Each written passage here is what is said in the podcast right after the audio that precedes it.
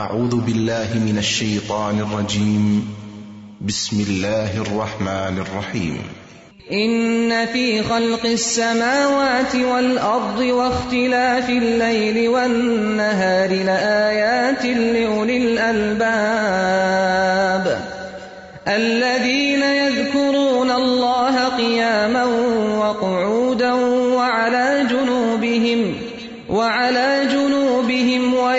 ويتفكرون في خلق السماوات والأرض. ربنا ما خلقت هذا باطلا، سبحانك فقنا عذاب النار. ربنا إنك من تدخل النار فقد أخزيته، وما للظالمين من أنصار. ربنا إننا سمعنا مناديا ينادي. سمعنا مناديا ينادي للإيمان أن آمنوا بربكم فآمنا. ربنا فاغفر لنا ذنوبنا وكفر عنا سيئاتنا وتوفنا مع الأبرار. ربنا وآتنا ما وعدتنا على رسلك ولا تخزنا يوم القيامة إنك لا تخلف الميعاد. فاستجاب لهم ربهم أني لا أضيع عمل عامل منكم من ذكر أو أنثى. بعضكم من بعض. فالذين هاجروا وأخرجوا من ديارهم وأوذوا في سبيلي، وأوذوا في سبيلي وقاتلوا وقتلوا لأكفرن عنهم سيئاتهم، لأكفرن عنهم سيئاتهم ولأدخلنهم جنات ولأدخلنهم جنات تجري من تحتها الأنهار ثوابا من عند الله. والله عنده حسن الثواب. لا يغرنك تقلب الذين كفروا في البلاد. متاع قليل ثم مأواهم جهنم وبئس المهاد.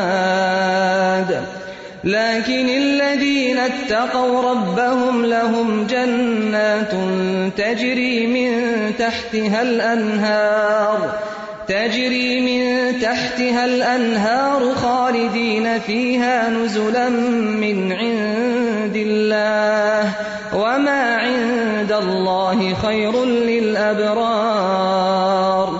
وإن من أهل الكتاب لمن يؤمن وما أنزل إليكم وما أنزل إليهم خاشعين خاشعين لله لا يشترون بآيات الله ثمنا قليلا أولئك لهم أجرهم عند ربهم إن الله سريع الحساب يا أيها الذين آمنوا اصبروا وصابروا ورابطوا واتقوا الله لعلكم تفلحون. نحمده ونصلي على رسوله الكريم. أما بعد، فأعوذ بالله من الشيطان الرجيم. بسم الله الرحمن الرحيم. رب اشرح لي صدري ويسر لي أمري. واحلل عقدة من لساني يفقه قولي قرآن پاک کی آیات جن کی تلاوت آپ کو سنائی گئی، سورت آل عمران کی آخری دس آیات کی تلاوت تھی۔ رسول اللہ صلی اللہ علیہ وسلم کا طریقہ یہ تھا کہ آپ صبح آنکھ کھلنے پر اپنے بستر پر بیٹھے ہی اٹھنے سے پہلے آسمان کی طرف نگاہ دوڑا کر یہ آیات پڑھا کرتے تھے۔ یعنی تحجد کی نماز پڑھنے سے پہلے ان آیات کی تلاوت کیا کرتے تھے۔ آیات کی تلاوت اور آیات کا مطلب کیا ہے؟ ان نفی خلق السماوات والارض، یقیناً آسمانوں اور زمین کی پیدائش میں، واختلاف اللیل والنہاری رات اور دن کے اختلاف میں یعنی آگے پیچھے آنے میں، لآیات لأولی الالباب عقل مند لوگوں کے لیے کچھ نشانیاں ہیں۔ کون ہیں عقل مند الذین یذکرون اللہ قیاما وقعودا وعلا جنوبہم۔ وہ عقل مند جو اللہ کا ذکر کرتے رہتے ہیں، اللہ کو یاد کرتے ہیں۔ کھڑے ہو کر بھی، بیٹھ کر بھی اور لیٹ کر بھی۔ وہ یتفکرون فی خلق السماوات والارض اور وہ غور و فکر کرتے رہتے ہیں۔ آسمان و زمین کی پیدائش میں اور اس نتیجے پہ پہنچتے ہیں کہ ربنا ما خلقت هذا باطلا۔ اے ہمارے رب، تو نے یہ سب کچھ باطل نہیں بنایا، بیکار نہیں بنایا۔ سبحانکا، تو پاک ہے، ہر عیب سے پاک ہے۔ اس عیب سے پاک ہے کہ تو کوئی بھی چیز بیکار اور بے مقصد بنائے، محض کھیل تماشے کے طور پر بنائے۔ فقنا عذاب النار، تو ہمیں آگ کے عذاب سے بچا لے۔ اس لیے کہ ربنا اے ہمارے رب ان کمن تو دخل النارا جس کو تو نے آگ میں داخل کر دیا، فقد اخذیتا اس کو تو تو نے رسوا کر دیا، اس کی تو بہت بےزتی ہو گئی۔ وما للظالمین من انصار، اور ظالموں کا کوئی بھی مددگار نہ ہوگا۔ یعنی آگ میں جانے والوں کو پھر کوئی مدد نہ دے سکے گا۔ اور اس کے بعد کچھ مزید دعائیں بھی ہیں۔ مزید کچھ التجائیں بھی ہیں اور کچھ دیگر مضامین ان آیات میں بیان کیے گئے ہیں۔ سوچنے کی بات یہ ہے کہ اللہ کے رسول صلی اللہ علیہ وسلم کا یہ طرز عمل ہمیں کیا سکھا رہا ہے؟ ہمیں کیا بتا رہا ہے؟ سب سے پہلی بات تو یہ کہ آپ کے دن کا آغاز بستر سے اٹھنے سے پہلے اللہ کے کلام کے ساتھ ہو رہا ہے۔ دوسری بات یہ کہ جن آیات کا آپ انتخاب کر رہے ہیں اور جو آیات آپ پڑھتے ہیں، ان آیات میں سبق کیا دیا جا رہا ہے؟ ان نفی خلق السماوات والارض، کہ زمین و آسمان کی پیدائش میں، واختلاف اللیل والنہار لآیات لأولی الالباب۔ اور رات اور دن کے آگے پیچھے آنے میں عقل مند لوگوں کے لیے نشانیاں ہیں۔ گویا، آپ کے دن کا آغاز کائنات میں غور و فکر سے ہو رہا ہے۔ اللہ کی قدرت کی نشانیوں میں غور و فکر کے ساتھ آپ دن کی ابتدا کر رہے ہیں۔ اور پھر ایسے لوگ جو واقعی عقل رکھتے ہیں، وہی غور و فکر کرتے ہیں۔ اور وہ محض بے مقصد اور بیکار قسم کی غور و فکر نہیں کرتے، بلکہ اس کے ساتھ ساتھ اپنے رب کو بھی یاد رکھتے ہیں۔ اللہ یذکرون اللہ قیام اللہ جنوب جو ہر حالت میں خواہ کھڑے ہوں، خواہ بیٹھے ہوں، خواہ لیٹے ہوں، اپنے رب کو یاد کرتے رہتے ہیں۔ اور پھر ایک ہی آیت میں آپ دیکھیے کہ صرف ذکر نہیں کرتے، صرف زبان سے ہی یا صرف دل سے ہی یاد نہیں کرتے، بلکہ اپنی رب کی عظمت کو پانے کے لیے، پہچاننے کے لیے وہ یا تفک کروں نفی خلق سماواتی والارض دوبارہ ہی اگلی آیت میں پھر کیا بات کی گئی کہ آسمان و زمین کی پیدائش میں غور و فکر کرتے رہتے ہیں۔ اور اس غور و فکر کا نتیجہ کیا نکلتا ہے؟ ربنا ما خلق تحازا باطلا۔ یا رب، یہ سب کچھ بے مقصد نہیں ہو سکتا۔ بیکار نہیں ہو سکتا۔ یہ سب تو نے کسی مقصد کے لیے پیدا کیا ہے۔ لیکن آج ہم غور کریں اپنی زندگی پر۔ ہم اپنے دن کے اٹھنے کا آغاز کس چیز سے کرتے ہیں؟ کس سوچ کے ساتھ؟ کس فکر کے ساتھ؟ کس غم کے ساتھ؟ ہم سب اپنا اپنا احتساب کریں، اپنا اپنا جائزہ لیں کہ ہم سب جب صبح کے وقت اٹھتے ہیں، ہماری زبان پر کیا کلمات ہوتے ہیں؟ ہمارے دل میں کیا خیالات ہوتے ہیں؟ ہم کون سا سبق دہراتے ہیں؟ ہم نے تو اللہ کے ذکر کو بھی بہت محدود کر دیا ہے۔ اللہ کی یاد کو بھی محض چند وظائف تک محدود کر دیا ہے۔ یا چند مخصوص اوقات میں مخصوص کلمات کے ساتھ مخصوص سٹائل پر اللہ کو یاد کرنا، اسے بس اللہ کا ذکر سمجھتے ہیں اور اسی کو عبادت سمجھتے ہیں۔ کبھی ہم نے سوچا کہ اللہ کے رسول صلی اللہ علیہ وسلم آخر انہی آیات سے دن کا آغاز کیوں کر رہے ہیں؟ کوئی بھی کام کرنے سے پہلے، حتیٰ کہ کھڑے ہونے سے پہلے چلنے سے پہلے ان آیات کو آپ پڑھا کرتے تھے اور پھر کچھ دعائیں مانگا کرتے تھے اور پھر دنیا کی حقیقت کے بارے میں کچھ اور باتیں انہی آیات کے اندر آتی ہیں، ان کو دہرایا کرتے تھے۔ بات یہ ہے کہ دین اسلام وہ دین ہے کہ جس نے انسان کو خود اس کی اپنی پہچان سکھائی، اپنا تعارف کرایا کہ ہم کون ہیں۔ اس کائنات کا تعارف کرایا اور پھر اس کائنات کو بنانے والے کا تعارف کروایا یعنی اللہ رب العزت کا تعارف۔ اور ان تین چیزوں کا پہچاننا ایک عقل والے کے لیے بے حد ضروری ہے۔ وہ انسان انسان ہی کیا ہے جو خود کو نہ پہچانتا ہو؟ وہ انسان ہی کیا ہے جو کائنات میں غور و فکر نہ کرے؟ جو اس دنیا پہ چلتے ہوئے آنکھیں بند کر کے رہے، جسے رب کی عظمت کے نشان نظر نہ آتے ہوں، اور جو اپنے رب کو نہ پا سکا ہو؟ اس کی عظمتوں کو نہ پا سکا ہو۔ ہم نے دیندار ہونے کا معنی کیا لے رکھا ہے؟ متقی اور پرہیزگار ہونا کس کو کہتے ہیں؟ ایک خاص فارم، ایک خاص وضاقتا ایک خاص قسم کا حال ہولیا ایک خاص قسم کا لباس، ایک خاص قسم کی چال، ایک خاص قسم کے ورد اور اس کو ہم سمجھتے ہیں مسلمان ہونا۔ حالانکہ اسلام اس سے بہت آگے کی چیز ہے۔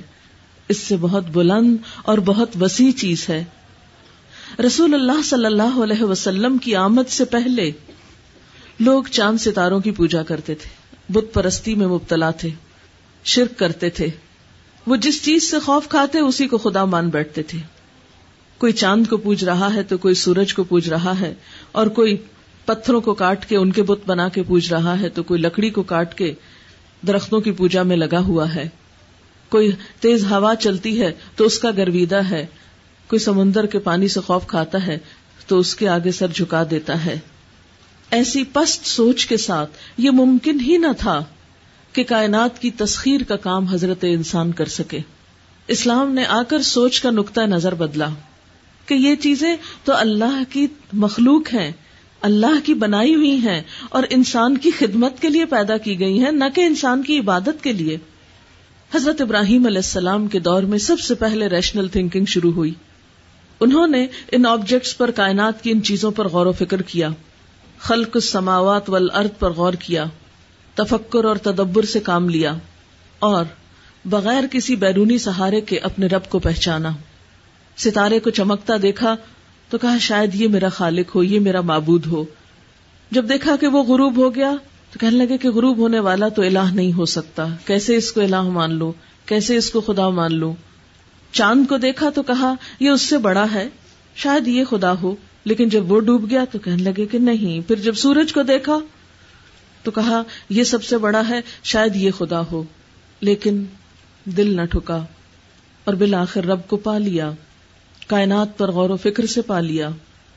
ان کے ماحول میں ان کے لیے کوئی سپورٹ نہیں تھی، کوئی مددگار نہیں تھا۔ نہ گھر کے اندر، نہ رشتے داروں میں، نہ دوستوں میں، نہ سوسائٹی میں، کہیں بھی کوئی نہیں۔ آج ہمیں جب دین پر چلنا ہوتا ہے تو ہم طرح طرح کے بہانے کرتے ہیں۔ کیا کریں؟ اس رستے پہ چلنا بڑا مشکل ہے۔ اس لیے کہ گھر والے سپورٹ نہیں کرتے۔ اس لیے کہ ماحول بڑا خراب ہے۔ اس لیے کہ معاشرے میں ایسا اور ایسا ہو رہا ہے۔ ہم کیسے دین پر چلیں؟ بتائیے ابراہیم علیہ السلام کو کون سی مدد اور کون سی انکریجمنٹ اور کون سی سپورٹ حاصل تھی؟ کوئی ان کے پاس کتاب نہ تھی کہ جسے پڑھتے؟ کوئی ان کے پاس استاد نہ تھا جو انہیں بتاتا اور انہیں رب کا تعارف کراتا؟ لیکن انہوں نے اپنے عقل کو استعمال کیا، غور و فکر سے کام لیا اور رب کو پا لیا، پہچان لیا، پھر رب نے ان کو چن لیا۔ کدال نوری ابراہیم ملکوت السماوات والارض۔ اللہ نے زمین و آسمان کی بادشاہت کی نشانیاں ابراہیم علیہ السلام پر کھول دی اس لیے کہ اللہ کا وعدہ ہے، جو غور و فکر کرے گا، جو کوشش کرے گا، وہ اس کو آگے بڑھنے کا موقع دے گا۔ اسی لیے ہم دیکھتے ہیں کہ ابراہیم علیہ السلام اللہ کے حکم سے اپنی بیوی اور اپنے بیٹے کو مکہ جیسی بے آب و گیا وادی پہ لا کے بساتے ہیں۔ دنیا کے تمام حصے شرک سے بھر چکے ہیں۔ ہر طرف اندھیرا ہے۔ آپ توحید کے پیغام کو عام کرنے کے لیے مکہ میں تشریف لاتے ہیں۔ حضرت حاجرہ جو ایک خاتون تھی، اس میں ان کا ایک بہت بڑا کردار ہے، جو ان کے لیے ایک بہت بڑی مددگار ثابت ہوئی۔ مکہ کی سرزمین جس میں نہ پانی تھا نہ دانا تھا، مکہ کی سرزمین جو چٹیل اور بنجر تھی، اپنی موسم کی شدتوں کے اعتبار سے بہت شدید تھی، بہت سخت تھی۔ اور اگر آپ نقشے پر غور کریں، تو حیرت ہوتی ہے کہ دنیا کے عین بیچ میں ہوتے ہوئے بھی دنیا سے جدا ہے۔ ایک الگ ہی ٹکڑا ہے عرب پیننسیولا۔ دنیا میں بڑے بڑے فاتح آئے، لیکن کسی نے بھی مکہ کے علاقے کو فتح کرنے کا نہیں سوچا۔ ادھر سے کترا کر ہی نکل گئے۔ تو اللہ تعالیٰ نے ایک ایسی انسانی نسل تیار کی وہاں پر، حضرت ابراہیم علیہ السلام کی اولاد میں سے، کہ جسے خالص توحید کے پیغام کے لیے وہاں لے جایا گیا اور خالص توحید کے لیے وہاں بسایا گیا۔ پھر ابراہیم علیہ السلام نے اللہ کا گھر تعمیر کیا اور وہاں دعا کی، ربنا وب فیہم رسول منہم، یتلو علیہم آیاتکا، ویعلمہم الکتاب والحکمہ، ویزکیہم اللہ ان کے اندر ایک ایسا پیغمبر بھیجنا جن پر تیری کتاب کی آیات پڑھے، انہیں کتاب و حکمت کی تعلیم دے، ان کا تزکیہ کرے۔ ڈھائی ہزار سال بعد وہ دعا قبول ہوئی۔ رسول اللہ صلی اللہ علیہ وسلم رحمت للعالمین بن کر دنیا میں تشریف لائے۔ وما ارسلنا کا اللہ رحمت للعالمین آپ نے آ کر لوگوں کو ایک اللہ کی طرف بلایا۔ اور اس بات پر آپ کی جتنی مخالفت ہوئی، وہ ہم سب جانتے ہیں۔ آپ کے ساتھیوں نے طرح طرح کی تکلیفیں اٹھائیں اور بالآخر شرک کے کلچر کا خاتمہ ہوا۔ اسلامی تہذیب کا آغاز ہوا اور صرف سو سال کے اندر روم، ایران اور دنیا کے بڑے بڑے مملکتوں میں، دنیا کے بڑے بڑے علاقوں میں ایک طرف اگر آپ افریقہ کو لیں تو دوسری طرف چائنا تک، اور ایک طرف اگر آپ یورپ کو لیں تو دوسری طرف ایک دوسرے اینڈ تک مسلمانوں کی حکومت ہر طرف چھا گئی۔ توحید کا پیغام عام ہوا۔ لوگ توہمات سے نکلے سپرسٹیشن سے نکلے۔ وہ لوگ جو سورج چاند کو پوچھتے تھے، اب وہ ان کے اوپر غور و فکر کرنے لگے۔ اسی لیے آج بھی لائبریری آف کانگریس میں یہ بات لکھی ہوئی ہے کہ دنیا کے مختلف تہذیبوں نے، دنیا کے مختلف ادیان نے اور تہذیبوں نے دنیا کو کیا دیا۔ تو اسلام نے سائنس کا دروازہ کھولا۔ آج دنیا میں جتنی بھی ترقی ہوئی، یہ سب اسلام کی بدولت ہوئی، کیونکہ اسلام نے آ کر رسول اللہ صلی اللہ علیہ وسلم نے آ کر انسان کی سوچ کو بدلا۔ اور کیا سوچ دی؟ کہ دیکھو، یہ سورج چاند پوجنے کے لائق نہیں، یہ مسخر کرنے کی چیز ہے۔ قرآن نے آ کر کیا سکھایا؟ سخر ما فی السماوات و ما فی الارض۔ اللہ نے تمہارے لیے مسخر کر دیا جو کچھ آسمانوں میں اور جو زمین میں ہے۔ خلق لکم ما فی الارض جميعا زمین میں جو نعمتیں ہیں وہ ساری کی ساری تمہارے لیے پیدا کی ہیں۔ اٹھو، یہ سب کچھ تمہارے لیے ہے۔ اور اسی وجہ سے پھر مسلمانوں کے اندر جب سوچ کا انداز بدلا، ہر چیز پر غور و فکر ہونے لگا۔ اور یہ سب کچھ اتنے عروج کو پہنچا کہ اسپین میں مسلمانوں نے اتنے بڑے بڑے کتب خانے اور ایسی ایسی لائبریریز قائم کر رکھی تھی کہ صرف الحکم جو وہاں کا رولر تھا، خلیفہ تھا، اس کی اپنی ذاتی لائبریری میں چار لاکھ کتابیں تھیں۔ اور ان میں سے کہا جاتا ہے کہ بیشتر کتابوں کو اس نے خود پڑھ رکھا تھا۔ اسی طرح کی تقریباً سترہ لائبریریز تھی اور وہ دور پریس کا دور نہیں تھا۔ دنیا کی دیگر زبانوں میں لکھی گئی کتابوں کا عربی میں ترجمہ ہوا۔ اور یہاں سے پھر اسپین ایک برج بنا ان علوم کو یورپ تک لے جانے کا۔ لیکن آج ہم مسلمان اپنے حال کو دیکھیں۔ آج ہم نے دین کو کس رنگ سے لیا؟ آج ہم نے دین اور دنیا میں تفریق کر دی۔ آج ہمارا حال کیا ہے کہ چھوٹے چھوٹے مسائل پر جھگڑ رہے ہیں۔ چھوٹی چھوٹی باتوں کو ایشو بنا رکھا ہے۔ نماز، جو کہ اللہ کی عبادت کا ایک ذریعہ تھی، اسے جھگڑے فساد کا ذریعہ بنا لیا۔ اس کی بنیاد پر مسجدیں الگ کر لی ایک دوسرے سے نفرتیں کرنے لگے۔ یہ سب کچھ اسلام تو نہیں سکھاتا۔ یہ فکری اختلافات جن کو آج ہم نے اب ہرز جان بنا لیا ہے اور جن کو سامنے رکھ کر ہم اپنی ساری ذہنی ایکسرسائز کرتے رہتے ہیں اور سارے علوم کا ممبا جن کو بتاتے ہیں، یہ فکی اختلافات آج کے دور کے نہیں ہیں، یہ صحابہ کرام کے دور سے چلے آ رہے ہیں۔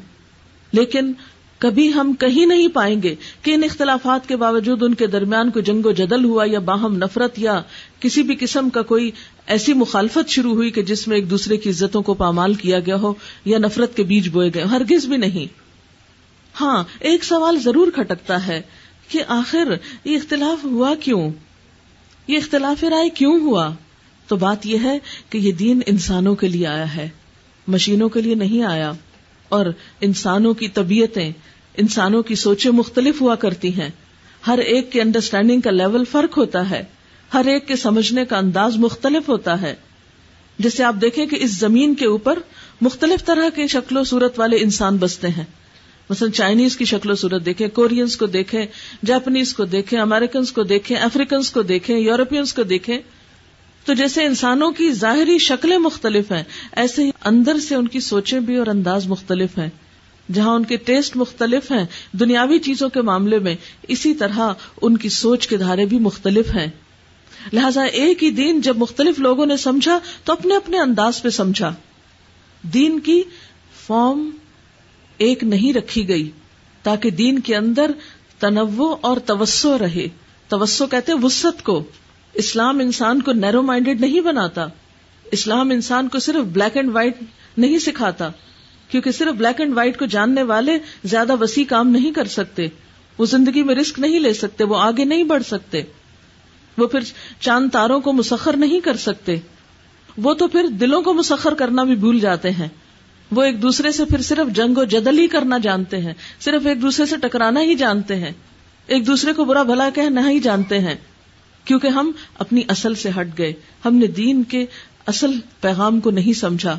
اس اختلاف کو آپ ایک اور طرح سے بھی سمجھ سکتے ہیں کہ مثلا دین کی کچھ چیزیں بنیاد کی حیثیت رکھتی ہیں، ان میں کسی کا کوئی اختلاف نہیں۔ کہیں بھی دو مسلمانوں میں کلمے پر اختلاف نہیں ہوگا کہ کوئی ایک کہے کہ لا الہ الا اللہ، ایک الہ ہے اور دوسرا کہے نہیں، دو الہ ہے کوئی نہیں کہتا۔ جو دو الہ کہتا وہ مسلمان ہی نہیں رہتا۔ سارے مسلمان لا الہ الا اللہ ہی کہتے ہیں اور سب محمد رسول اللہ ہی کہتے ہیں۔ لہذا اس کی بنیاد میں کوئی اختلاف نہیں۔ اسی طرح عبادات میں کوئی اختلاف نہیں۔ کوئی نہیں کہتا کہ نماز نہیں پڑھنی چاہیے۔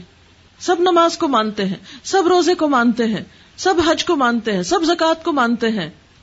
ہاں جب ان عبادات کے کرنے کا وقت آتا ہے، تو کچھ نہ کچھ اس کے ظاہری شکل میں کچھ تنوع اور توسع کی وجہ سے فرق ہو جاتا ہے۔ اور بعض حالات میں یہ ضروری بھی محسوس ہوتا ہے۔ اس لیے کہ دین صرف عرب کے علاقے میں ہی نہیں رہا، وہاں سے نکل کے مختلف علاقوں میں پھیلا۔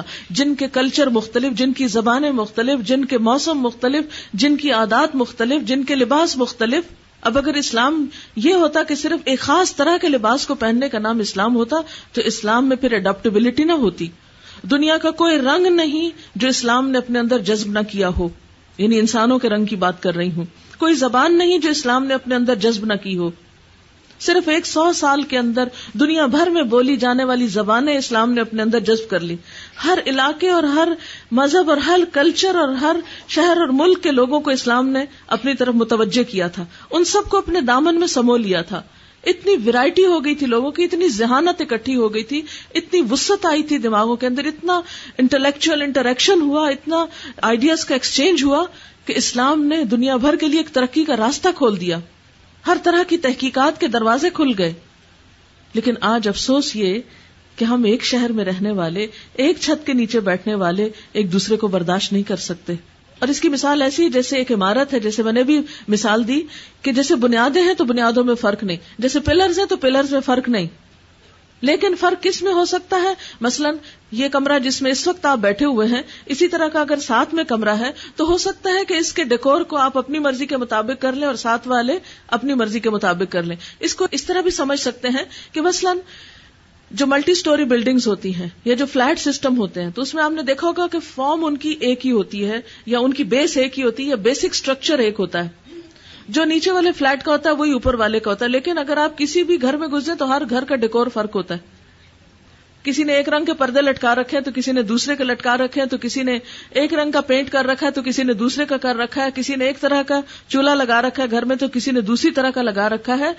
شکل ان فلیٹس کی ایک جیسی ہے، کمرے ایک جتنے ہیں، کمرے زیادہ اور کم نہیں ہیں۔ لیکن صرف اندر کا رنگ فرق ہے۔ تو بالکل اسی طرح اسلام کی بنیادیں ایک ہیں، اس کے پلرز ایک جیسے ہیں، اس کا بیسک اسٹرکچر ایک جیسا ہے۔ ہاں چونکہ اس نے بہت سے کلچرز کو، بہت سے ذہنوں کو، بہت سی زبانوں کو، بہت سے علوم کو اپنے اندر جذب کیا، اس بنیاد پر ڈیکور فرق ہو گیا۔ سوچ کے فرق سے ڈیکور فرق ہو گیا۔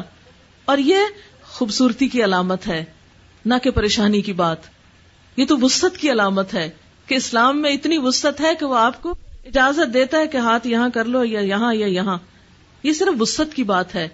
ہاتھ اٹھاتے ہوئے اگر تھوڑا اوپر کسی کا اٹھ گیا اور تھوڑا نیچے، تو اس میں کوئی کفر اور اسلام کا معاملہ نہیں ہوگا، حرام اور حلال کا نہیں ہوگا۔ اس لیے کہ ہر انسان فرق ہے۔ کوئی لمبا ہے، کوئی چھوٹا ہے، کوئی موٹا ہے، کوئی پتلا ہے۔ کوئی ایک طرح بات کو سمجھتا کوئی ایک بولی بولتا ہے، کوئی دوسری بولی بولتا ہے، یہ ساری چیزیں مل کر جب ایک ہی بات کو مختلف انسان سمجھتے ہیں، تو سمجھ میں تھوڑا بہت فرق آ جاتا ہے۔ لیکن اس بنیاد پر اسلام سے متنفر ہونا یا آپس میں ایک دوسرے سے نفرت کرنا یا ایک دوسرے کو برا بھلا کہنا، یہ کوئی عقل مندی کی بات نہیں ہے۔ یہ دلوں کی تنگی ہے۔ یہ تو پھر آثار قیامت میں سے ہے کیونکہ آپ صلی اللہ علیہ وسلم نے اپنی امت کو خبردار کیا تھا شہ سے۔ شہ کہتے ہیں دلوں کی تنگی کو، کہ میری امت میں بھی شہ آ جائے گی۔ اور یہ امت کی ہلاکت کا ذریعہ ہے، جیسے پہلی امتیں اس بیماری سے ہلاک ہوئی تھی تو ہمیں اسلام کی روح کو پانا ہے، اسلام کی گہرائی میں اترنا ہے، اس کی وسط کو لینا ہے۔ دین کو چند محدود خانوں میں بند کر کے ایک نیرو مائنڈیڈ شکل کا دین بنا کر، یہ خاص مخصوص فارم کا، ایک یونیفارم قسم کا دین نہیں ہم نے عام کرنا۔ اس میں انسانوں کی کریٹیوٹی کو ختم نہیں کیا گیا۔ اس میں انسانوں کے اوپر ذہنی جبر نہیں کیا گیا۔ اس میں سوچ کی بھی آزادی، اس میں رائے کی بھی آزادی ہے۔ اس میں بات کرنے کی بھی آزادی ہے۔ اسلام میں کوئی جبر کا نظام نہیں ہے۔ کوئی پاپائیت نہیں ہے۔ اسلام صرف چند لوگوں کی ملکیت نہیں ہے۔ یہ پیغام تو ساری دنیا کے لیے ہے۔ یہ تو یا الناس کہہ کے سب کو سبق دیتا ہے، سب کو اپنے اندر سمیٹتا ہے۔ اس میں رنگ اور نسل کا فرق نہیں ہے۔ یہ تو سب کو ویلکم کرتا ہے۔ یہ تو بلال حبشی اور سیدنا ابی بکر کو ایک لائن میں کھڑا کرتا ہے۔ یہ تو انسانیت کا سبق دیتا ہے۔ یہ تو محبت اور امن کا سبق دیتا ہے۔ لیکن افسوس یہ کہ آج اسلام کے ماننے والوں نے اپنی تنگ ذہنیت کی بنا پر اس اتنے وسیع دین کو بھی تنگ کر دیا۔ لہذا ضرورت اس بات کی ہے کہ ہم اپنی سوچ کے انداز کو بدلیں۔ اسلام کی روح کو پہچاننے کی کوشش کریں کہ یہ ہم سے تقاضا کیا کرتا ہے۔ بنیادی طور پر رسول اللہ صلی اللہ علیہ وسلم جو پیغام ہمارے لیے لے کر آئے، اللہ سبحان و تعالی کی طرف سے وہ کیا تھا؟ کہ وہ ماں خلق الجن والانس الا لیعبدون کہ میں نے جن و انس کو اپنی عبادت کے لیے پیدا کیا ہے۔ عام طور پر لوگ جب اس آیت کو پڑھتے ہیں کہ اللہ نے ہمیں اپنی عبادت کے لیے پیدا کیا ہے، تو وہ عبادت کی محض مخصوص شکل کو لے لیتے ہیں۔ کہ اچھا شاید ہمیں یہ کہا جا رہا ہے کہ میں نے انسانوں کو صرف نمازیں پڑھنے کے لیے پیدا کیا، یا صرف روزے رکھنے کے لیے، یا چند مخصوص کام کرنے کے لیے پیدا کیا ہے۔ کیونکہ ہم نے اپنے اس نیرو مائنڈیڈنس کی وجہ سے عبادت کا معنی بھی بہت چھوٹا کر لیا ہے۔ ہم سمجھتے ہیں کہ صرف قرآن کی تلاوت عبادت ہے، اور اگر کوئی اور کتاب پڑھو گے جس سے غور و فکر بیدار ہوگی تو وہ شاید عبادت نہیں ہے، یا کوئی دنیا کا علم پڑھو گے تو شاید وہ عبادت نہیں ہے۔ آپ کو معلوم ہے کہ نبی صلی اللہ علیہ وسلم کے زمانے میں جب آپ مدینہ تشریف لے گئے تو وہاں انہوں نے دیکھا کہ لوگ کھجوروں کو پیوند لگاتے ہیں یعنی پیوند کاری کرتے ہیں۔ اس کو عربی میں تعبیر کہتے ہیں، تعبیر النخل کرتے ہیں۔ تو آپ نے فرمایا کہ یہ تم کیوں اتنی مشقت کرتے ہو؟ اگ جائیں گے ان کے پھل خود ہی آ جائیں گے، پودے لگے ہوئے ہیں۔ تو انہوں نے ایک سال پیوند کاری نہیں کی، اگلے سال پھل جو تھا وہ ٹھیک نہیں آیا۔ تو وہ آپ صلی اللہ علیہ وسلم کے پاس آ گئے، کہنے لگے کہ اللہ کے رسول صلی اللہ علیہ وسلم، آپ کے کہنے پر ہم نے یہ چھوڑ دیا اور اب دیکھیے نتیجہ کیا ہوا تو آپ نے فرمایا ان تم عالم اموری دنیا کم تم اپنے دنیا کے امور کو زیادہ بہتر جانتے ہو۔ یہ کس بات کی طرف اشارہ ہے؟ کہ دنیاوی امور میں آگے جانا اسلام نہ تو اس کو روکتا ہے اور نہ ہی تجربات پر کوئی پابندی لگاتا ہے اور نہ ہی تمہیں غور و فکر سے منع کرتا ہے۔ بہرحال عبادت کا چونکہ ہم نے مفہوم بہت ایک محدود سرکل میں لے لیا یعنی اسلام کے نظام عبادات کو ساری عبادت سمجھ لیا۔ حالانکہ عبادت دراصل کیا ہے؟ عبادت کا لفظ عربی زبان میں عین بے دال سے نکلا ہے۔ اب کہتے ہیں، غلام کو آبادہ کا معنی ہوتا ہے، خود کو پست کرنا آجزی سے کام لینا۔ مراد اس سے کیا ہے کہ ایک بندہ جب رب کی عبادت کرے، تو اپنی کمی کا اعتراف کرے۔ اپنے انسان ہونے کو تسلیم کرے، خود خدا نہ بننا چاہے اور اس کے مقابلے میں رب کی عظمتوں کو پانے والا ہو، رب کی بڑائی کو پہچاننے والا ہو۔ اسی لیے آپ دیکھیں کہ نماز میں دو چیزیں بہت ہیں۔ یہ دو چیزیں نماز کا ایک بنیادی حصہ ہیں۔ ایک ہے ہر سٹیپ پر اللہ اکبر کہنا، اللہ اکبر اللہ اکبر۔ سب سے زیادہ اگر کوئی کلمہ ہم نماز میں پڑھتے ہیں تو وہ اللہ اکبر ہے کہ اللہ سب سے بڑا ہے۔ یہی سبق ہمیں نماز سکھاتی ہے، اللہ کی بڑائی کا۔ اور دوسری طرف، جب ہم اپنے آپ کو چھوٹا سمجھتے ہیں، تو سجدے میں جاتے ہیں۔ اور سب سے چھوٹا کر لیتے۔ فزیکلی بھی خود کو چھوٹا کر لیتے۔ اگر آپ دیکھیں اسٹینڈنگ پوزیشن میں انسان لمبا نظر آتا ہے نا، بڑا نظر آتا ہے۔ رکو میں بھی، بیٹھ کے بھی، لیکن سجدے میں کانٹریکٹ کر جاتا بالکل چھوٹی فارم میں آ جاتا ہے۔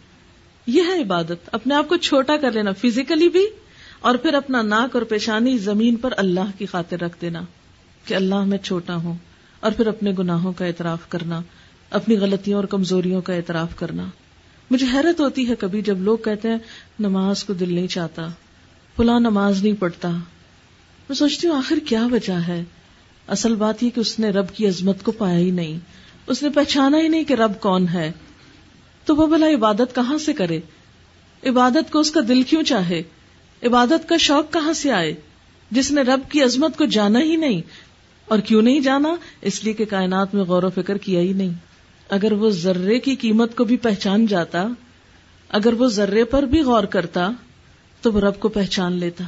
آپ کو معلوم ہے کہ ذرہ یا ایٹم، اگر آپ صرف اس پر ہی غور و فکر کر لیں، اور پھر جب وہ ذرہ ٹوٹتا ہے، تو کتنی بے پناہ طاقت نکلتی ہے۔ اگر اللہ کے اس قانون ہی کو جان لیں، تو واقعی وہ اللہ کی عظمت کے آگے اپنے آپ کو جھکا دیں۔ اگر وہ صرف ایک سورج پر ہی غور کر لیں کہ کیا چیز ہے یہ سورج، چونکہ ہم سولر سسٹم میں بندھے ہوئے ہیں، دور جانے کی تو بات بعد میں آئے گی، کیونکہ کئی سٹارز ایسے ہیں جو سورج سے بھی کئی گنا زیادہ بڑے ہیں۔ ایک مقام اور ایک موقع ایسا آتا ہے کہ جہاں انسان کی حد ختم ہو جاتی ہے۔ جہاں وہ نہیں جانتا کہ اس کے پرے کیا ہے۔ لیکن صرف اگر اپنے سولر سسٹم کو ہی دیکھیں اور سولر سسٹم کو اگر اپنی گیلیکسی میں دیکھیں، تو مثال کے طور پر ایک میٹر اسکوائر حصے میں اگر آپ گیلیکسی کی تصویر لائیں تو شاید آپ کو سولر سسٹم ایک نقطے کے برابر نظر آئے، ایک دور پڑا ہوا کونے میں کوئی چیز۔ وہ ایک سولر سسٹم جو ہے، اس میں سورج اور زمین جس پہ ہم رہتے ہیں، اس کا فاصلہ نائنٹی تھری ملین مائلز ہے۔ آپ سوچئے، ایک ستارے کا دوسرے سے فاصلہ کتنا ہے؟ صرف اسی سے اندازہ لگا لیں کہ سورج سے زمین کا فاصلہ کتنا ہے۔ اور یہ جو ستارے ہمیں آج نظر آتے ہیں، کہتے ہیں کہ ان میں سے شاید بعض تو فنا بھی ہو چکے ہوں۔ کئی لائٹ ایئرز کے فاصلے سے ان کی روشنی آ رہی ہے، وہ روشنی ہے جو اب تک باقی ہے اور ہم تک پہنچ رہی ہے، شاید ان کا اپنا وجود بھی باقی نہ ہو۔ یہ سورج سے بھی کہیں آگے ہیں یہ سب، جو ہم دیکھتے ہیں اس نیکڈ آئی کے ساتھ۔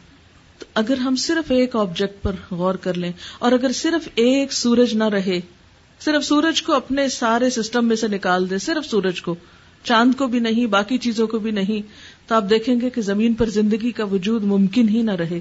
بے شک چاند باقی ہو، بے شک ستارے باقی ہوں، بے شک یہ مرکری اور پلوٹو اور یہ سب باقی ہوں۔ صرف ایک سورج نہ رہے تو دن اور رات نہ رہے، یہی تو آیت یہ بتا رہی ہے۔ ان نفی خلق السماوات والارض واختلاف اللیل والنہار یہ جو سورج کی وجہ سے رات اور دن کا آگے پیچھے آنا ہے، اس پر غور تو کرو۔ اگر یہ سورج نہ رہے تو ہمیشہ کے لیے اندھیرا چھا جائے۔ اور اگر اندھیرا چھا جائے تو تمہارے یہ پودے کہاں سے اگے تم کھاؤ کہاں سے؟ تم پیو کہاں سے؟ یہ بارشیں کہاں سے برسیں؟ یہ بادل کہاں سے اٹھیں؟ لیکن ہم اللہ کی ان نعمتوں پر، ان قدرتوں پر غور ہی نہیں کرتے۔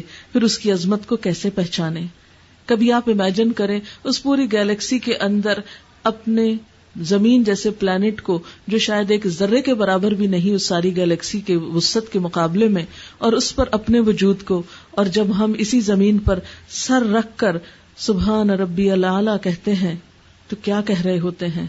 یقین مانے کہ اگر واقعی ہم رب کی عظمت کو اور رب کی بڑائی کو دل سے مان لیں، تو سجدے سے سر نہ اٹھا سکے اور اس کے مقابلے میں اپنی پستی اور اپنی کمی اور اپنی کوتاہی کا احساس ہو جائے۔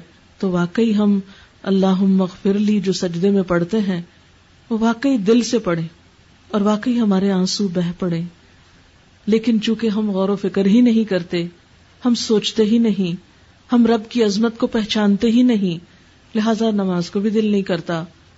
وہ محبت ہے ہی نہیں اندر، تو تکوا کہاں سے آئے؟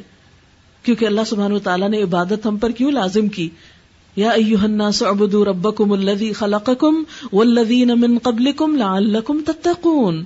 اے لوگو، اپنے رب کی عبادت کرو جس نے تم کو پیدا کیا اور تم سے پہلے لوگوں کو پیدا کیا تاکہ تم تقوا حاصل کر سکو، تاکہ تمہارے اندر تقوا آئے۔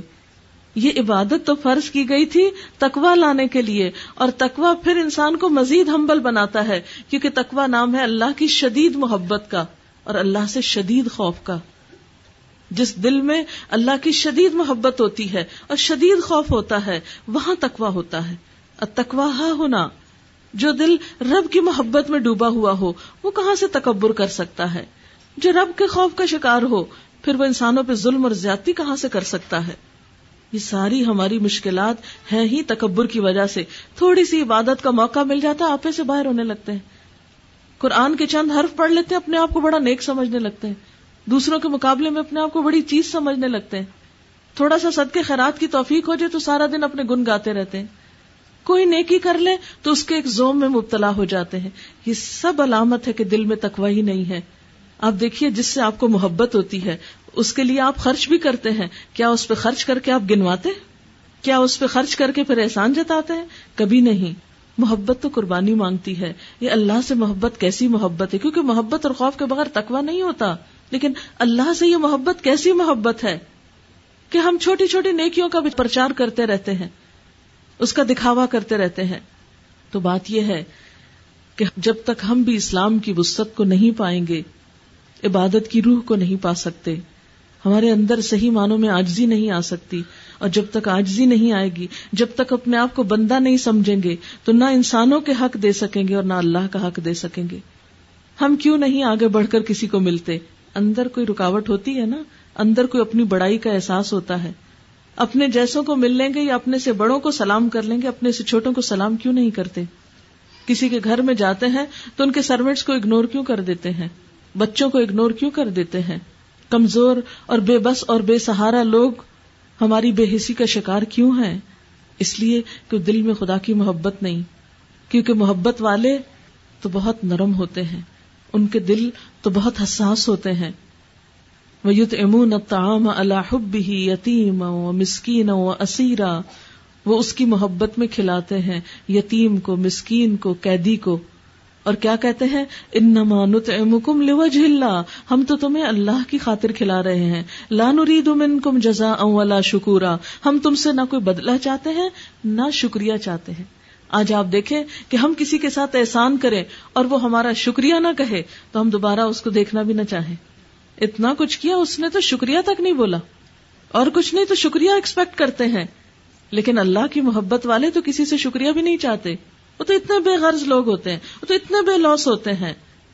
انہیں پتا ہوتا ہے جو ہم نے کیا، جس کے لیے کیا اس نے دیکھ لیا ہے۔ ان کے دل پر اللہ کا ایسا خوف ہوتا ہے، اللہ کی عظمت اور قدرت اور کمال اور بڑائی کی وجہ سے۔ کہ وہ کسی کے خلاف بات کرتے ہوئے دس دفعہ سوچتے ہیں، کسی پر ظلم اور زیادتی کرتے ہوئے کئی بار سوچتے ہیں کہ نہیں، میرا رب مجھ سے ناراض نہ ہو جائے۔ میں کسی بھی قیمت پر اس کو ناراض نہیں کر سکتی۔ اللہ نے بندوں پہ ظلم حرام کر رکھا ہے۔ اس نے ہمیں بھی یہی حکم دیا ہے کہ کسی پر ظلم نہ کرو، آپس میں ایک دوسرے پر ظلم اور زیادتی نہ کرو۔ لیکن آج آپ دیکھیں کہ بہن بھائی کا معاملہ ہو، شوہر بیوی کا معاملہ ہو، والدین اور بچوں کا معاملہ ہو، کسی بھی جگہ کولیگس کا معاملہ ہو، ہمسایوں کا معاملہ ہو، ہر جگہ پر معاملات خراب کیوں ہیں؟ حالانکہ ہمارا دین کیا؟ دین والمعاملہ، دین نام ہی معاملہ کرنے کا ہے۔ لیکن ہمیں کیا ہو گیا؟ کہ انسانوں کے حقوق کی پرواہ نہیں۔ آج ہر شخص نعرے لگا رہا ہے حقوق لینے کے۔ مجھے حق چاہیے، مجھے حق چاہیے میرا حق اور میرا حق۔ ہر جگہ صرف حق مانگنے کی دوڑ ہے۔ ذمہ داری ادا کرنے اور حق دینے کے لیے کوئی بھی آگے نہیں بڑھ رہا۔ تو جب ہر شخص خود غرض ہو جائے اور صرف کھینچ تان کے اپنی طرف لانا چاہے، ساری خیر اور بھلائی، تو یہ اسلام کا مزاج نہیں۔ اسلام کا مزاج دینے والا ہے۔ بالکل ابتدا میں ذالک الکتاب لا ریب فی ہدل للمتقین الذین یؤمنون بالغیب ویقیمون الصلاة ومما رزقناہم ينفقون کہ یہ کتاب ہدایت جس میں کوئی شک نہیں متقی لوگوں کو ہدایت دیتی ہے جو ایمان بالغیب رکھتے ہیں جو نماز قائم کرتے ہیں اور جو کچھ ہم نے ان کو رسک میں سے دیا، اسے وہ خرچ کرنے والے ہیں۔ اپنی ذات پہ بھی کرتے ہیں، دوسروں پہ بھی کرتے ہیں۔ اور رسک میں صرف مال نہیں، ساری نعمتیں آتی ہیں۔ وہ دوسروں کے ساتھ شیئر کرتے ہیں۔ وہ اپنا چھوٹا سا نالج بھی آگے شیئر کرتے ہیں۔ لیکن آج ہمارا حال کیا ہے؟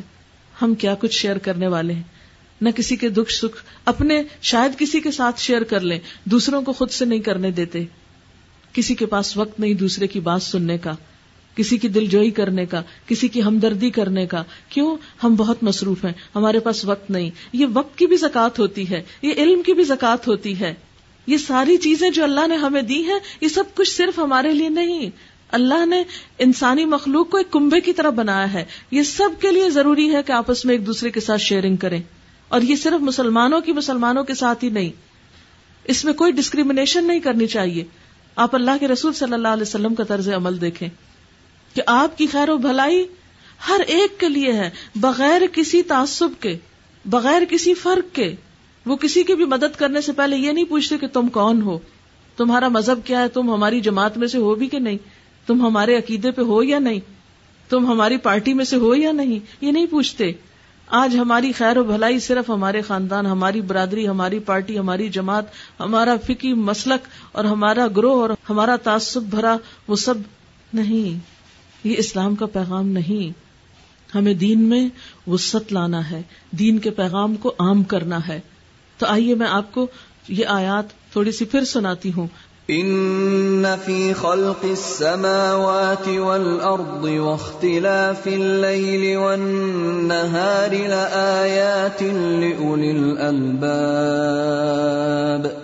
الذين يذكرون الله قياما وقعودا وعلى جنوبهم ويتفكرون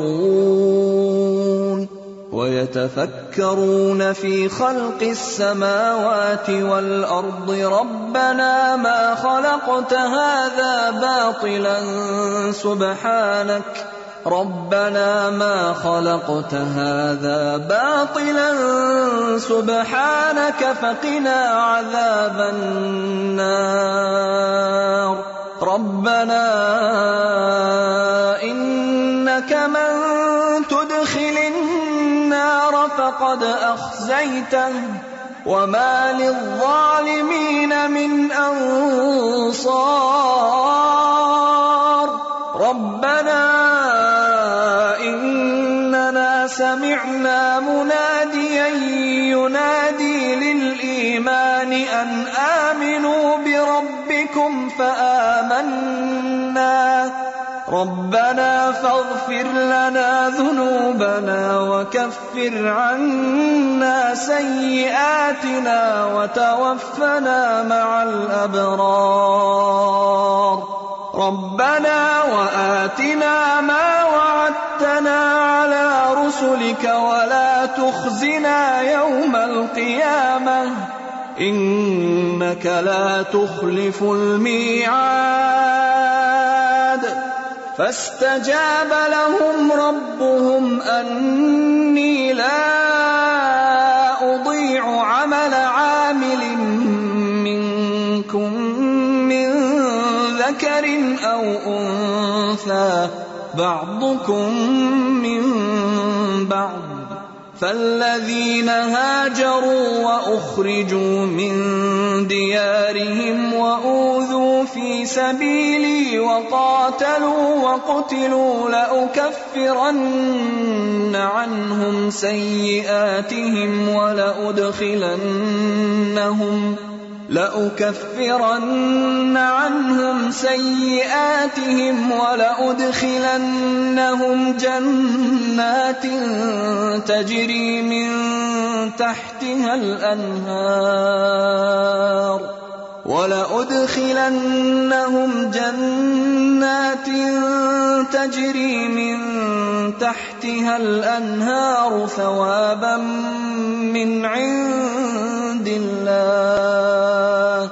والله عنده حسن الثواب.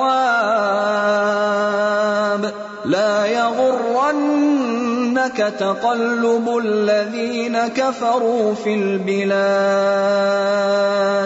متاع قليل ثم مأواهم جهنم وبئس المهاد لكن الذين اتقوا ربهم لهم جنات تجري من تحتها الانهار خالدين فيها نزلا نزلا من عند الله، وما عند الله خير للابرار وَإِنَّ مِنْ أَهْلِ الْكِتَابِ لَمَن يُؤْمِنُ بِاللَّهِ وَمَا أُنزِلَ إِلَيْكُمْ وَمَا أُنزِلَ إِلَيْهِمْ خَاشِعِينَ خاشعين لله لا يشترون بآيات الله ثمنا قليلا أولئك لهم أجرهم عند ربهم. إن الله سريع الحساب. يا أيها الذين آمنوا اصبروا وصابروا ورابطوا. اصبروا وصابروا ورابطوا. واتقوا الله لعلكم تفلحون. ایک ہوتا ہے اللہ کے خوف میں جینا اور ایک ہوتا ہے دنیا کے خوف میں جینا۔ یہ دونوں کیفیات بالکل مختلف کیفیات ہوتی ہیں۔ اللہ کی محبت سے دل نرم ہوتے ہیں، دنیا کی محبت سے دل سخت ہو جاتے ہیں۔ اللہ کا خوف بندوں کے حقوق ادا کرنا سکھاتا ہے، لیکن دنیا کا خوف بندوں کو محض وقتی طور پر اور محدود پیمانے پر کام کرنا سکھاتا ہے۔ بندوں کے اندر منافقت پیدا کرتا ہے۔ کبھی ہم نے غور کیا کہ ہماری محبتوں کے مرکز کیا ہیں۔ جب ہم پتھر اور لکڑی اور شیشے کی بنی ہوئی چیزوں سے محبت کرنے لگتے ہیں۔ میری مراد ہے گھروں سے، مکانوں سے، زمینوں سے، جیولری سے، دنیا کے نظر آنے والی چھوٹی چھوٹی چمکدار چیزوں سے۔ اور ان چیزوں کی بنا پر خونی رشتوں کو کاٹ دیتے ہیں تو کس طرح زندگی اجیرن ہو کر رہ جاتی ہے؟ بے روح ہو کر رہ جاتی ہے، بے مقصد ہو کر رہ جاتی ہے۔ پھر سونے کے لیے بھی دوا چاہیے، چلنے کے لیے بھی دوا چاہیے، کیونکہ انسان کے اندر سے جرت اور طاقت اور ہمت اور بلند مقاصد اور بلند سوچ اور بلند خیالی ختم ہو کر رہ جاتی ہے۔ جب ہم اپنے سے کم تر چیزوں کی محبت میں مبتلا ہوتے ہیں، تو اپنی قیمت گھٹا دیتے ہیں۔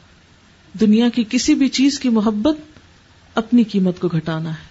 یہ دنیا جسے مچھر کے پر برابر بھی اہمیت نہیں دی گئی، اس سے محبت انسان کو محض غم اور دکھ دیتی ہے۔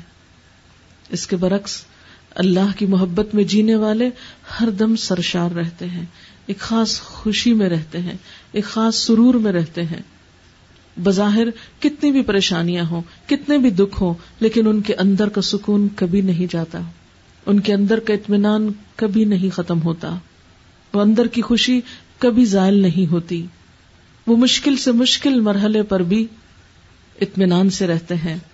وہ اس غار میں جہاں دشمن قریب پہنچ جاتے ہیں۔ تو کیا کہتے ہیں؟ لا تحزن، ان اللہ معنا انتہائی خوف کے موقع پر بھی لا تحزن۔ غم کی کیا بات ہے؟ غم نہ کرو ڈونٹ بی سیڈ دنیا کی یہ چیزیں غمگین ہونے کے لیے نہیں ہے اللہ نے بندوں کو اپنے لیے پیدا کیا ہے۔ ہمیں اس دنیا کے لیے نہیں بنایا گیا۔ ہمیں رب نے اپنے لیے چنا ہے۔ اور خاص طور پر مسلمان ہوتے ہوئے خیر امت کہہ کر اتنا بڑا اعزاز بخشا، رسول اللہ صلی اللہ علیہ وسلم کے وارث ہوتے ہوئے، پھر ہمیں کیا کرنا ہے؟ ہماری چوائس کیا ہونی چاہیے؟ ہماری سوچیں اور ہمارے فکر کیا ہونے چاہیے؟ ہماری محبتیں اور ہمارے غم کیا ہونے چاہیے؟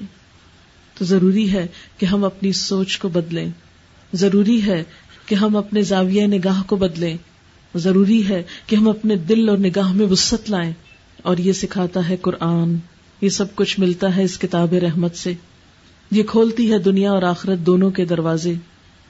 یہ بناتی ہے بندوں کو زمانے میں معزز۔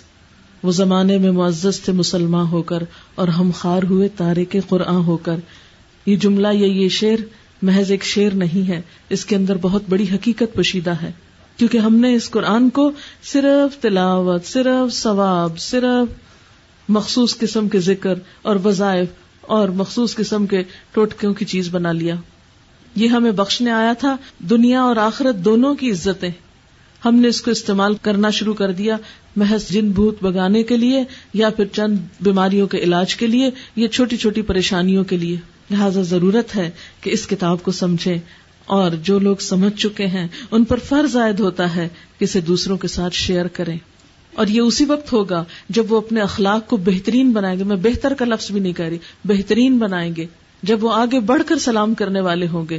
جب وہ اپنے اندر آجزی لائیں گے، جب وہ اپنے اندر انسانوں کی محبت لائیں گے، جب وہ اپنے اندر انسانوں کے لیے خیر خواہی لائیں گے، اور یہ مشروط خیر خواہی نہیں کہ کوئی ہمارا بھلا کرے گا تو ہم اس کا بھلا کریں گے، نہیں، کوئی ہمارا بھلا کرے یا نہ کرے، ہم اس کے لیے بھلا کریں گے۔ کیونکہ ہم تو اپنے رب کی محبت میں یہ سب کچھ کرنے والے ہیں۔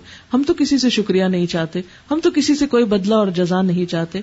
ہم تو اپنے رب کی محبت میں یہ پیغام دوسروں تک پہنچائیں گے۔ لہذا مسلمان ہونے کی حیثیت میں ہم سب کی ذمہ داری ہے کہ ہم اس پیغام کو دوسروں تک لے کر جائیں۔ وہ دکھی انسانیت جنہوں نے ہمارے لیے طرح طرح کی سہولتیں پیدا کر دی مجھے کبھی کبھی خیال آتا ہے کہ ہم کتنے خود غرض لوگ ہیں۔ مغربی دنیا کی ایجادات سے، ان کی محنتوں سے، ان کی کوششوں سے اتنی سہولتیں ہم نے حاصل کر لی اپنی دنیا کو آرام دہ بنا لیا۔ لیکن ان کی آخرت کو آرام دہ بنانے کے لیے ہم نے کوئی محنت نہیں کی۔ اس سیٹرڈے کو میرے ہاتھ پہ ایک یوگنڈا کی خاتون مسلمان ہوئی ان خاتون کا قصہ جو ہے وہ بھی کچھ عجیب ہے۔ میرا دل چاہتا ہے ہر ایک سے شیئر کروں کیونکہ ایک خاتون ایک خاتون کے جذبات کو جس طرح سمجھ سکتی شاید دوسرے لوگ نہ سمجھ سکیں۔ خاتون کا قصہ یہ ہے کہ وہ کسی پارٹی میں تھی تو وہاں جو ہوسٹ تھی انہوں نے سب کو ایک گفٹ دیا۔ اس گفٹ میں ایک چھوٹا قرآن پاک کا نسخہ بھی تھا۔ باقی لوگ تو مسلمان تھے، یہ کرسچن تھی۔ تو انہوں نے فرق نہیں کیا، جو کچھ باقیوں کو دیا، وہی ان کو دیا۔ یہ کہتی ہے کہ مجھے یہ بہت اچھا لگا یعنی ان کا یہ رویہ اور ایٹیٹیوڈ بہت اچھا لگا کہ ان کا انداز باعث نہیں تھا۔ انہوں نے جو اپنوں کو دیا، وہی مجھے دیا۔ کہتی ہے وہ زندگی میں پہلا موقع تھا جب میں نے انگلش میں قرآن پاک کا ٹرانسلیشن دیکھا۔ کہتی میں نے اتنا کچھ پڑھا ہے۔ پانچ بچوں کی ماں ہے اور اچھی خاصی ایجوکیٹڈ خاتون ہے، یہاں بھی ایک ڈگری کرنے کے لیے کسی فاؤنڈیشن نے ان کو اسپانسر کیا اور مزید ایجوکیشن میں شاید ایم فل کر رہی ہیں۔